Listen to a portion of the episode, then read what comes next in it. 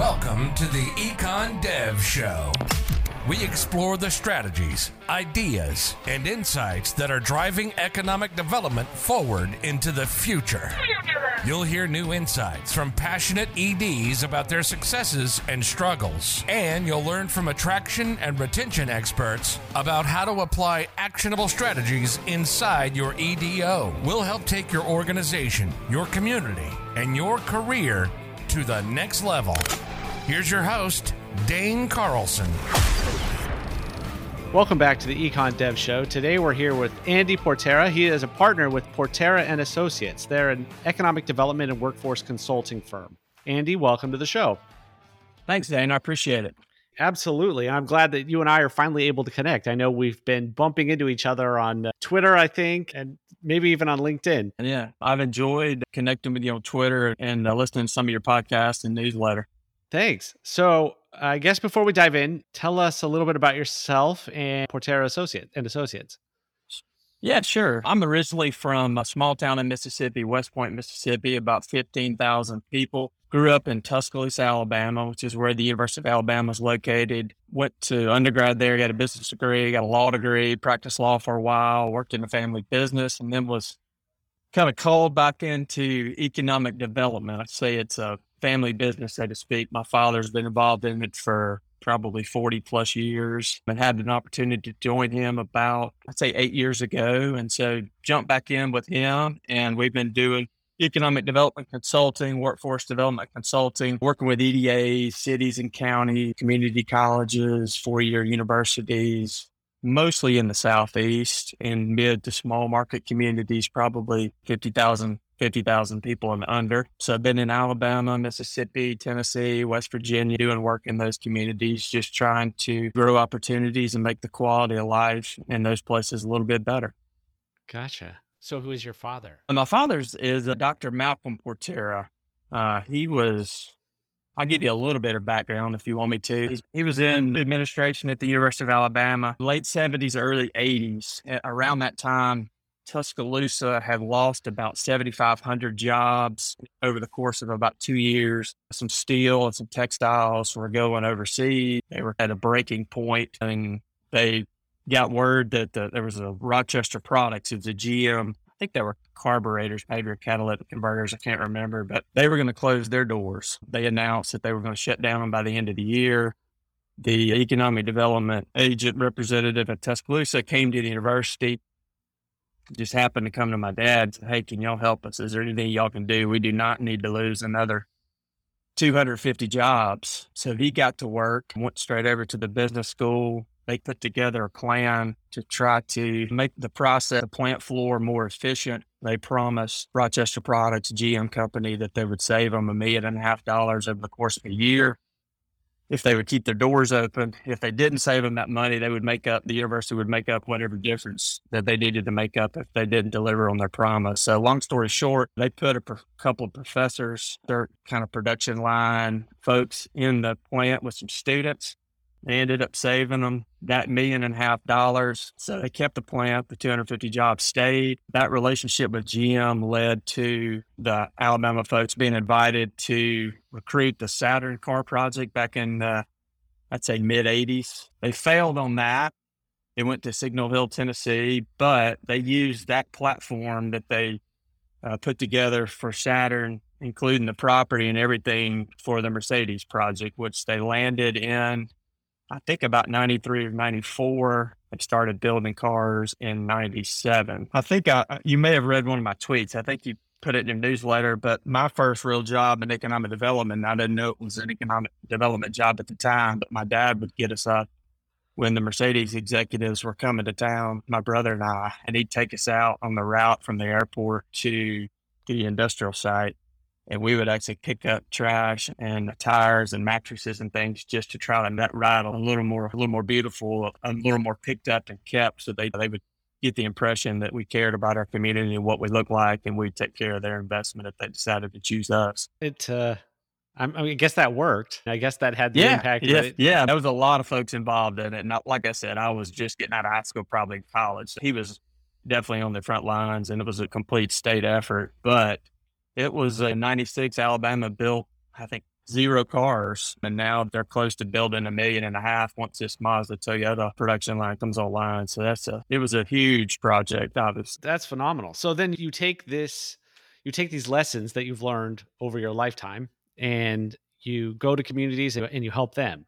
Is that yeah, basically yeah. what you do? That, yeah. Yeah. That's a focus. And every, as every community is a little bit different. We're working mostly distressed communities in the Southeast, communities that have, have kind of a little bit stagnant in terms of population growth and unemployment opportunities just somewhat limited resources can be limited. We take what has worked for us in communities and definitely not a cookie cutter thing because every community is different has different strengths and weaknesses but we take what's worked for us and uh, you know apply that to the situation and measure what kind of progress we're getting and if we're not getting the kind of progress we want we'll we main, we stay flexible, change course, and try something else. But we're all about kind of continuous action and measure what we're doing and see what kind of results we're getting. I guess that brings up two questions. Let's say yeah. you were brought into a community. What would be the first thing that you would do when you came into a community that was struggling that and we have a lot of economic developers that listen that are in small communities and they're bang, feel like they're banging their head against the wall and they don't know what to do next or what to do first. What should they do? Yeah, I, I, totally get it. It is a tough economic development. It's a tough. It is a very competitive endeavor. First, I would do would see what uh, see if we've got a, a, vision for what we want our community to be. I work in some communities that have full time economic developers, and I work in some communities that kind of have part time economic developers. So, I would start with where we are as a community and where we want to where we want to be as a community. It, it may involve uh, if they don't have an economic development board, maybe getting some business leaders together to help us craft what we want our community to look like in 5, 10, 15 years. If we do have a vision, though, we can start maybe from a more of a planning perspective and put together, I say, concise strategic plan. Planning is important. I think you need to have the vision or where we're trying to go, what we want to be, then we need to put a plan together, which is it's going to hit on a lot of things. But I don't like to get bogged down too much in the planning process. I think some communities take the planning process as as as the only action they're taking. I just see a lot of plans that have set been on shelves and not really been implemented. So I'd get a vision, then I put a plan together, and then I would start start taking action. You don't have to put the whole plan in action at once. We can take it piece by probably the easiest way to do it, especially in a smaller community. It might hit on existing business and industry. How can we retain and grow those?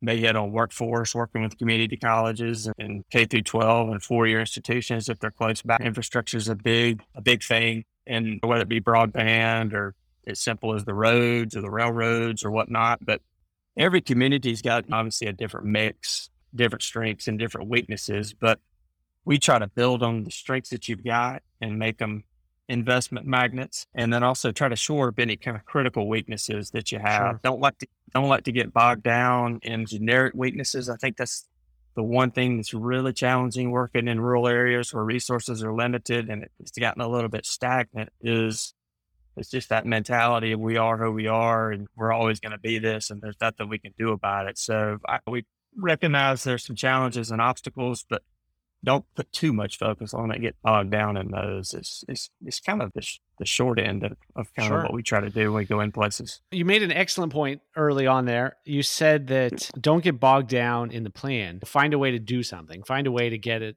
Your, get yourself an early win find a way to accomplish something. Because it does seem communities, when they develop economic development plans, they or want to be entrepreneurs, people who want to start a business, and they think that the process of planning to start the business and writing the business plan and developing the business cards and getting a lawyer and getting an accountant and doing all these things are you know starting the business as opposed to just going out there and trying to sell some of your product or service and getting getting someone other than your mother to buy it. It's like that yeah. in communities when they develop plans and they spend all this time and all this money talking and writing, and then they get this plan and they put it on the shelf and they think that they did some economic development. Yeah, no, I agree. And I think the plan, like you said, sometimes they get so complex and voluminous. Just the act of putting that together, the energy that's gone into it, the money that's gone into it, they're a little bit, they communities may be a little bit exhausted by the time they're done with that. And they don't know where to, they don't know where to go. They feel like they've accomplished something as well as I do. You got to have a plan. But if you don't do anything with it, nothing really is going to get accomplished. So at the end of the day, you haven't really done economic development in my eyes. Exactly. And so then the second point is you mentioned that you got to measure economic development is all about numbers. It's we can quantify everything. And so what are the things that a small uh-huh. community as they're starting up on their economic development journey what should they be measuring? What should they be tracking? It depends on what your goals are and what you're trying to do but i mean i would say most places we go and most things we do are about increasing jobs. It, it's usually going to come from growing from what you've got growing from existing business and industry whether it be adding 10 10 jobs at the steel fabrication plant and whatnot. Everybody wants to pull in, lure in some foreign direct investment from Korea, Japan, Germany, or whatnot, but that's, that's really challenging. So I like to start with what we've got, try to make what we have better. So jobs is definitely one way to do it. We've gone in communities where we've had a strong focus on infrastructure, whether it not be broadband, getting broadband sufficiently out to some of the peripheral areas in the city or county We've worked with getting gas lines, getting propane lines out to industrial parks. So it's really going to be community be community by community. I think it's important to identify what your goals are and where your initial focus is going to be. And if it's jobs, then we're going to get to work trying to grow jobs from existing business and industry. We, that's pretty, that's, it's somewhat easily measured. And you can go in and see what you got when you started and then see what you got a year, two, three years down the line, and hopefully there will be an increase. Most communities we're working in, there there is an increase. Yeah. That's good. That's excellent. Um changing gears a little bit. We talked a little bit about how we had interacted on Twitter. You yeah are doing a really great job on Twitter. You're posting some really great content on Twitter. How no, did you. how did that come about? Why? Yeah, so I've been doing been in this economic development for the last almost decade, but was really focused on the day to day grind of traveling. Most of my, my I live in Birmingham in Alabama, but most of my work is in other states or areas in Alabama that are a little bit far further away from where I am. So I spent a lot of days getting in the car going to meetings and things like that. Pre COVID, didn't really have a lot of time to spend on creating content for Twitter or LinkedIn and whatnot. But when COVID hit, it shut down, definitely shut down the international travel that we were doing, but it also really brought to a halt the day to day that we've been doing. So it gave me an opportunity to, to spend a little bit more time putting pen to paper on what we've done kind of the experiences we had, the lessons we've learned, the mistakes we've made. And I just started uh, started putting it out on Twitter just to see what uh, what kind of responses I get to see if it was valuable to anybody or made an impact anywhere. And so slowly growing it little by little and trying to post as much as I can and uh, really just talk about what we try to do and maybe mention some successes we've had, maybe some failures and spots, but just trying to get people an opportunity to know us and know what we do. And my main goal is to help folks out there, whether it's an economic developer who doesn't have much experience, is in a is in a tough spot in a rural community with not a lot of resources. Maybe the lessons that that we've learned will help them just a little step at a time have some success in their communities. Yeah, it does seem for young economic developers who are just getting started in the industry, there is a big disconnect between the generation that's there now and the generation that's been there for a decade or two decades or more in that it seems like from 20 years ago everybody knows everybody and everybody knew everything and everybody had worked with everybody. And now as more and more are coming in they're they don't know about everything that's happened in the past and they're they're not familiar with it. They don't know people. And it's really I you're doing a great job because you're sharing these stories and these tips and these insights. And I think your experience is really valuable to the greater community. So I applaud you for that. Yeah, I appreciate it. That, that's the goal. And if I can help somebody somewhere that's trying to do something with workforce or trying to do something with existing business and industry or whether foreign direct investment or what whatever it may be. I know a lot of the stuff I post is probably common knowledge to folks that have been in the industry for a long time and fought the battles and had some, a lot of success. But I've realized just in my travels, there's folks with maybe not a ton of experience and background in this economic development that are in a position to try to bring their rural community along. And so if I can give them a little nugget here or there, that's what we're that's what I'm trying to do. So I appreciate you saying that. Absolutely. So does your firm, do you guys do sites? That's one thing we don't mm-hmm. really specialize in. We know enough to be maybe dangerous in that area, but we've worked with some site selection experts uh, in the past. We don't, I would say we're more maybe on the vision, planning, action. When it comes to site selection, we would defer to somebody that's got a lot of experience and expertise in that area. So that's not one of the things we do. Okay. I think that's, it's probably that's probably useful in that site selectors are looked at by economic developers on the ground as these demigods that you have yeah. to worship at the throne of so yeah. that you can get projects and if and sometimes you feel like when they come into your community that you really need to hire them to do your consulting work because then they'll send you projects in the future and so it's probably good that there's a little bit of a hands off there yeah, yeah, we think, so. and like I said, we work, we we've worked with several in the past, and but we're we're not coming with projects in hand necessarily sure, when sure. we come to your community.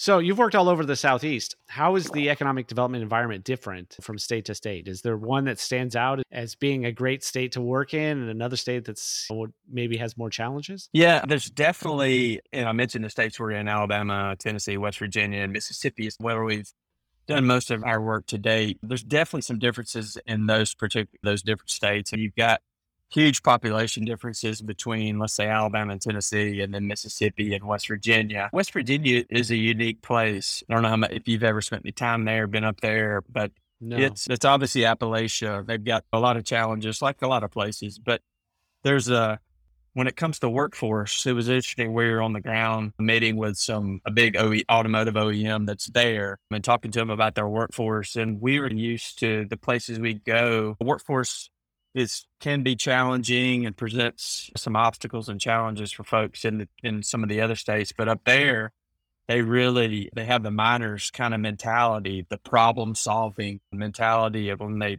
see something on the plant floor, they see something in a production system or whatnot, they are thinking ahead and trying to figure out how they're going to solve it. So that was re- very refreshing and good to hear that that's allowed. And we, when we meet with existing business and industry, a couple things we hear. One of them is, I wish we had more folks that were had that problem solving ability. We're on the lookout for whatever problems they may be in the production system and thinking about ways to fix it. I would say each state unique. I'm partial to Mississippi, and then the, that's my home state. But Alabama is where I've grown up and lived. Alabama, the story I told earlier, really went all in on the foreign direct investment back in the mm-hmm. mid '80s. And the automotive was they knew it'd bring a lot of jobs, and it also bring an opportunity for suppliers. So Alabama's done a fantastic job, along with the other states, bringing in foreign direct investment. My dad tells a story. He was in a meeting in Japan in the '80s, and he said one thing that we didn't have to worry about the international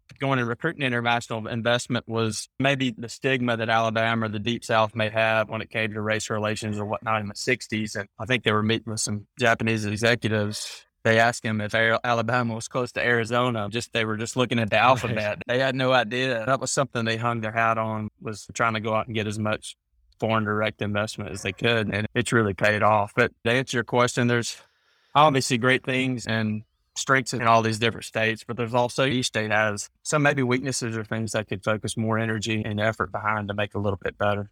Sure. Sure. And then, oh, I know. I wanted to ask you about you. You said in your bio or your description that you wrote for me that you help bring private, public, and philanthropic sectors together to support this shared economic development agenda.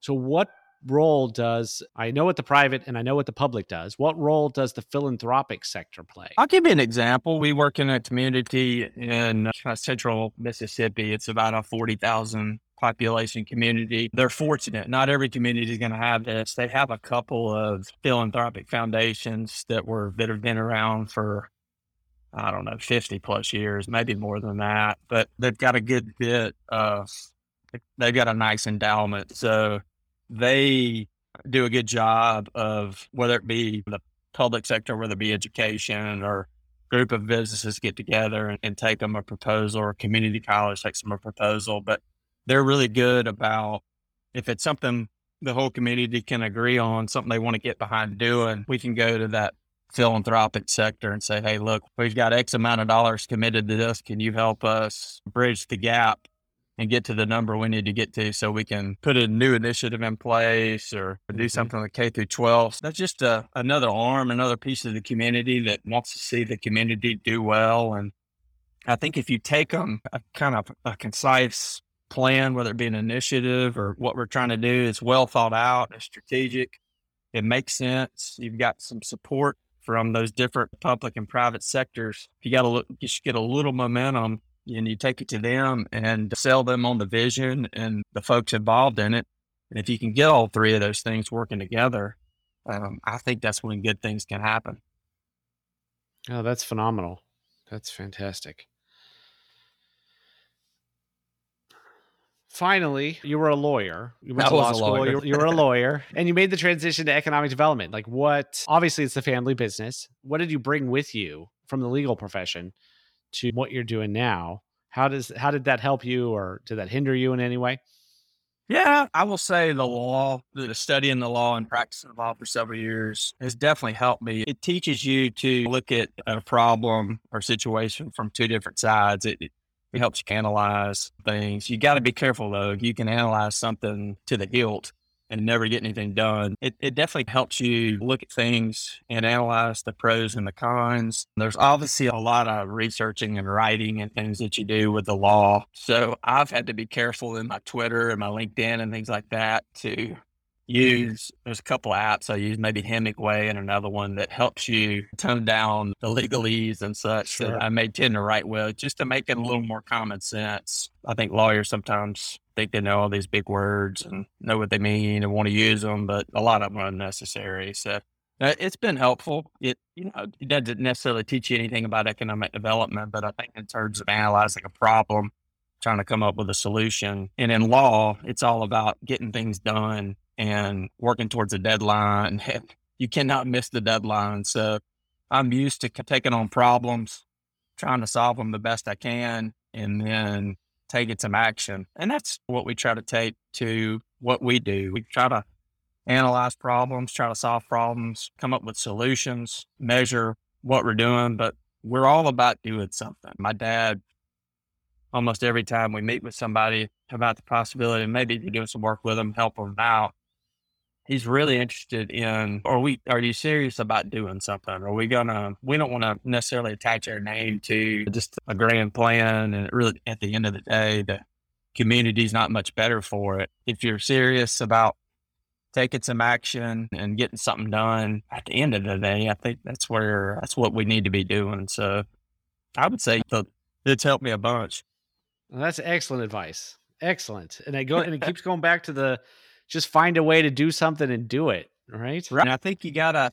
you I think you hit on it earlier. You gotta celebrate your, your wins too. Celebrate your even if it's small, even if they're little small victories. I think you just especially in the places we work where it's like I said earlier, you know, it can be stagnant and nothing's really gone on, nothing's really changed for 10, 15, 20, 30 years. You just you're on, they're almost conditioned to not expect anything or not expect successes. And I think it's important if you get, if you're, if we're going to try to do something, start a new initiative or make something better, and we do, we got to celebrate it. We got to rally around it and celebrate our success. And then I think that just gives you the momentum you need to knock the next thing off that you're trying to do. And so just one step at a time, create some momentum. And I think you'll get your community in, be- in a better spot than maybe it is today. And I think that's great advice. I think for some people, they probably have the idea that they want to, in economic development, they want to put their head down, they want to do the work, they want to bring the jobs or the investment to their community, and then they want to immediately put their head down on the next project and go to town. When if they don't stop and celebrate it and make the community aware of what they've accomplished, you know, together, then it's not really a win in the community's eyes. We all know people who have not done a good job of selling their successes to their stakeholders and, and suffered because of it or whatever despite how good how good they might be. And we also know people that are really good at selling their successes even when their successes are tiny. So yeah everything you said is excellent. Keep those two in balance and, and but do it. Yeah. Yeah, and like you said, I, I think making the community aware that you because they're gonna be there gonna be some folks in the community that that you're working with, tight knit group that's tied in exactly what's going on and, and, what you're doing and what you're accomplishing. But I think making that broader community aware, like you said, is really important. Let some just lets them know that you're we're moving in the right direction and that hopefully things are going to get better. There's going to be more opportunities in terms of jobs or education or through infrastructure or whatnot. But I think it's essential that you, when you have a win, celebrate it because it's economic development. It's hard work. It's hard to get wins. It takes a lot of energy and effort and time and money in certain circumstances. So I think when you do have victories and successes, no matter how small, I think it's really important that you celebrate them and it just gives you that little bit of momentum to knock the next thing off. Absolutely. Andy, this has been phenomenal. I've learned a lot. I hope our listeners have learned a lot. If any of them want to reach out to you, what is the best way for them to get into contact with you? Yeah, I would say, like you said, I'm pretty active on Twitter, and my Twitter handle is Portera underscore Andy. Then it's just Andy Portera, and then our website is just w.porteraassociates.com. So I think through one of those three mechanisms, you ought to be able to get in touch with me. And I'd love to, love to hear some feedback, and if there's anything I can do to help anybody in a rural spot or mid market community, I'd love to do it. But I certainly appreciate the time and the opportunity to talk with you for the last 30 minutes or so. Absolutely. It's been my pleasure. And I'm really happy to have finally met you face to face like this. And I hope that we can run into each other or work together in sometime in the future. Absolutely. Thanks, Dane. I appreciate it. All right. Talk to you again. Bye bye. You've been listening to the Econ Dev Show with Dane Carlson.